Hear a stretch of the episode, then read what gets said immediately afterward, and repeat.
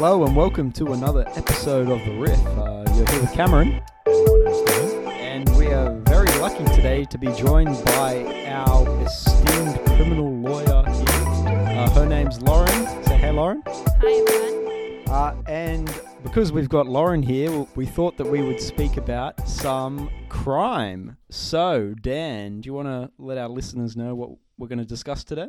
Thanks, Cameron. Uh, so, with uh, with Lauren joining us today, we thought we would talk about some new laws that are being introduced. Uh, is it the twentieth of May, Lauren?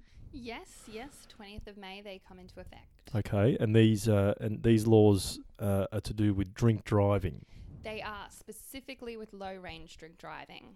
Right. Okay.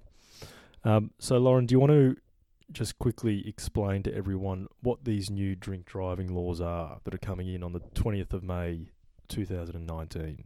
Uh, yes, so the new laws which come into effect on the 20th of May, um, essentially the change is that a low range drink driving can now attract an automatic roadside suspension of three months. Oh, wow. Really, Lauren? So that's a drastic change to what the laws are currently, as I understand it?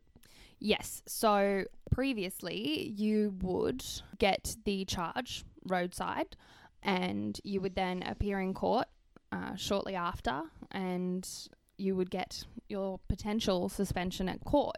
So there would be a bit of a brief time period um, before you would actually get a suspension. So, Lauren, why don't we use an example? I'll be the bad guy this week.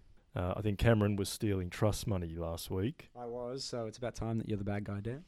All right, so I'm uh, I'm at the pub with a couple of mates Sounds good. one one night after work, and I, I have a few beers, and then I think I'm I'm okay to drive, and I get in the car, and then I'm pulled over by uh, by the police, and I'm breath tested at what's the what's the what's the current um, threshold So for for if to, to be to be booked for drink driving. so for low range, it's 0.05. Okay, so 0.05. So let's say, and I've I've got a full license. Yep. I get breathalyzed at 0.07.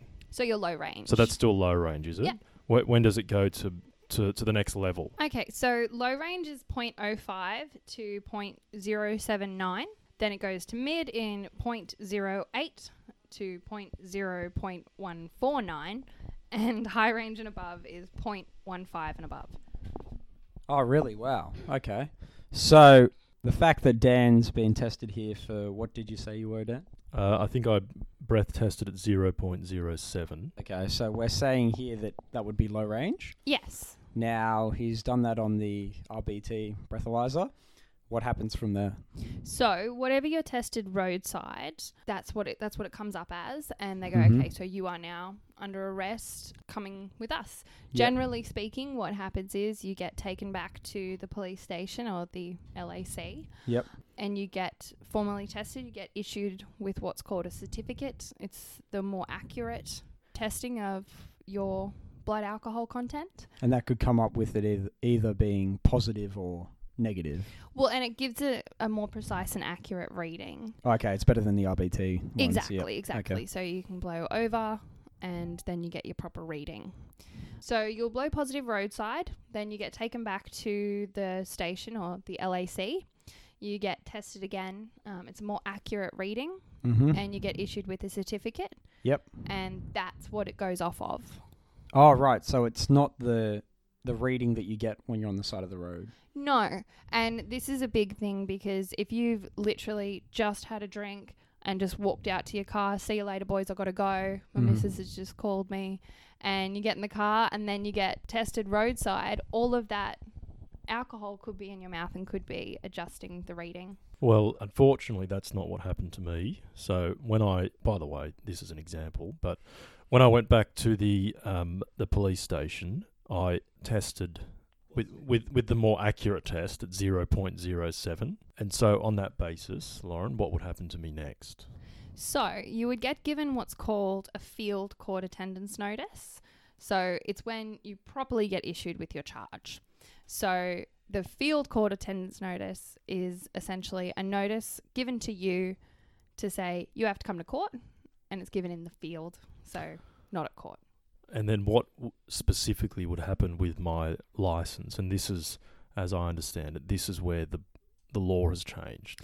Yeah. So the court attendance notices have a date that you have to appear in court. Previously, you wouldn't be suspended from that date. You wouldn't be able to drive home that night Mm. because you've tested. You're over. yeah. Yeah. But you wouldn't be suspended from the next day. So you'd be able to go and pick your car up the next day. Mm. From now on, you'll be suspended as at that date. So you'll be suspended from the time they give you that court attendance notice. And so, how long between being charged and the the court date? How, how long, roughly? I mean, I know it probably changes depending on where you are, but yeah. roughly. So in your more rural areas, it can take up to six to eight weeks because Right. obviously courts don't sit all the time. Mhm. Um, in your sort of regional or your metropolitan Mm-hmm. areas, it can take three weeks roughly. Okay, so what happens if so I've uh, I've been charged, and then say for the next three to six weeks I don't have a license and I can't drive, but what what can I do about that? Say for example, if I have you know really onerous family commitments or, or something like that. you got to drive for work. or or work, yeah. yeah. Okay, what, So- what can I do? the options there are to come and see me. Um, I can then file an application in the court to have the matter heard urgently. Now, having the matter heard urgently doesn't mean that it's determined straight away, but what we can do is make an application to say, look, we're going to plead guilty Mhm. or whatever the case may be, but we want to stay the order, essentially, put the suspension on hold until a later date. It will mean, of course, that if a suspension is imposed, that it's recommenced. Yep. But it's essentially asking the court, listen, can you take it back to the old ways for the purpose of getting everything organised? Okay. And and this is all assuming that we've already agreed to plead guilty. That's right. Yes, so it, it is quite difficult to enter a plea of not guilty to a um, drink driving matter. It very well can be done. That goes into a little bit more detail that we may not have time for.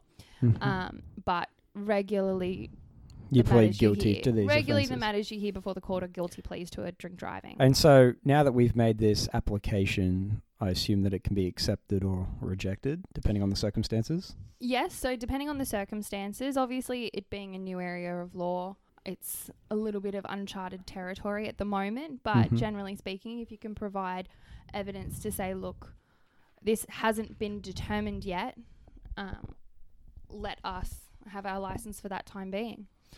All right. So going back to the the example, so let's let's proceed on the basis that we've put in this interim application for for me to get my license back because I have certain commitments, and that's accepted. Yeah. Now what? So, uh, essentially, it would proceed as any other drink driving matter or low range drink driving matter would. So, I would, if I was running this matter, going forward, I would get the client in. I would find out what happened on the night, how it all came about. Mm-hmm. Um, I would then give some advice saying, okay, here's what we've got to do going forward. And generally speaking, what we do is we prepare for a sentencing hearing. So we prepare as much as we can to provide to the court on the day that person or you for your .07 is going to be sentenced. And what would this include? What things do we have to arrange? Like, are these things that I should be doing on the day, or things that I should be doing before the the court date? Yeah, so most of it is leading up to, so a lot of preparation. So Mhm. the main thing the court's concerned about when sentencing anybody is any steps that the person has taken to address the offending behaviour um, or any sentence that is going to be imposed to address the offending behaviour. So in your drink driving matter, it would be a matter of you doing things like attending the traffic offenders program. Yep. Um, it's a program that's run pretty much all throughout New South Wales and Australia, or variants of it. It's just like a one day course, isn't it, or something like that? So they can do one one day course um, in most areas anyway. It's one one day course or a period of six weeks where you attend for one hour a night or whatever the case may be. Okay, Lauren. So I've uh, I've gone off and done the traffic offenders program. Uh, is there anything else I can do to help in preparation for the sentencing hearing? Look, there is there's a variety of things depending on each individual person's set of circumstances. You know, we can get character references or in employer references. It each kind of does have to be tailored for the specific person because it's all about humanizing the person that's before the court and giving the court an idea of the person behind the charge. Because what people tend to forget is that the only information that the magistrate has is what the police have put forward. So it's important to tailor it. Yeah, because I assume, Lauren, that the, the judge or ma- magistrate doesn't know the person from a bar cert. No, exactly, and that that is kind of the the, the point of it all. But it's important for a legal representative to get up there and go, you know, this is my client, this is who he is, and this is what it's about. So, from what you're saying as well, it would depend on the circumstances what each person would need, but I assume that everything needs to be put into a proper format as well. Exactly, and so every person's uh, matter that comes before the court does have to touch on specific sentencing guidelines. So, obviously, as lawyers, we follow legislation and things like local court bench books and Mhm. lots of reading. Every person's sentencing matter has to touch on specific elements. So, when a court is going to sentence a person, they have regard to one A, B, C, D, Mm. two A, B, C, D. And that's things what we're like here that. for, isn't it, Lauren? So we do that to make it easier for the person who's going through this traumatic process. Exactly. And it's to ensure that the magistrate can have regard to everything that a person needs Yep. and everything that can be taken into account when considering what sentence to to impose. So it's important that everything is touched on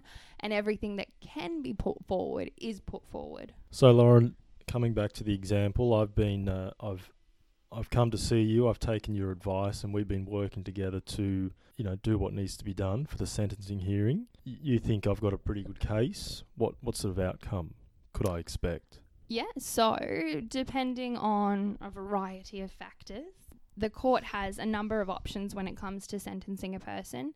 So the sentencing regime's actually changed in the last couple of years. So some people are aware of the old Section 10 and things like that. It's they're no longer around in some respect. What's a Section 10, Lauren?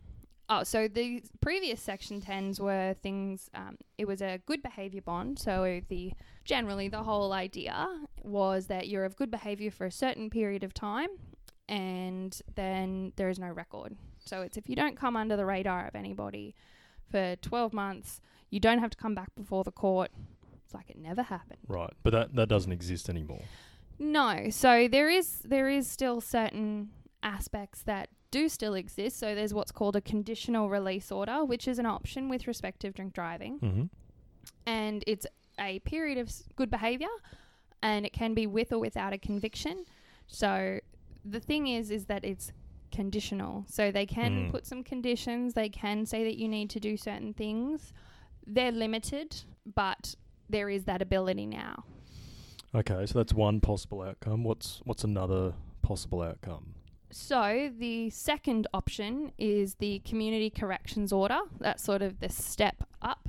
With that, again, another set of conditions can be imposed. Um, so things like community service orders. There can be um, directions to engage in drug and alcohol counselling, to Mhm. engage with a specific practitioner. A variety of things can be imposed, but that's sort of your your one up. So, for a first time offender, you're hopeful that you wouldn't get to that stage. No, for a first time offender, you wouldn't be looking at something like that. But it brings it back to it depends on the person, depends it on the does. It really does. It can depend on those types of things. Generally speaking, if you're looking in the realm where you're going to be anything above a conditional release order, there is going to be a license suspension accompanying it. Yeah. Um, if you go if you're going any higher than your community corrections order, then there is definitely going to be a license suspension. And I guess if somebody came in to see you, you can make that assessment pretty well when you see them, depending on what the Yeah, fact sheet it's- says. it's a skill that you you develop over time. Um, seeing matters come before the court time in and time out, you tend to get a very very good knack at being able to predict things and how they're going to go. Well, I tell you what, Dan, I'm, I'm very impressed. I've learned a lot today. How about you? I have. Um, hopefully, this just stays as an example. But if it ever did happen, I think I would come and see Lauren.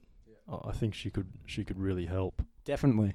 I think that's it for this week, unless you want to add anything, uh, Cameron or Lauren. No, I think that pretty much wraps it up. Thanks for having me, guys. No worries at all. And uh, if anybody's got any questions for Lauren, uh, feel free to email us at info at adamslawyers.com.au. And if you're liking these podcasts, if you could please uh, like us, review us, share us, that would be great. So uh, that's goodbye from me. Okay, thank you all. See you next week.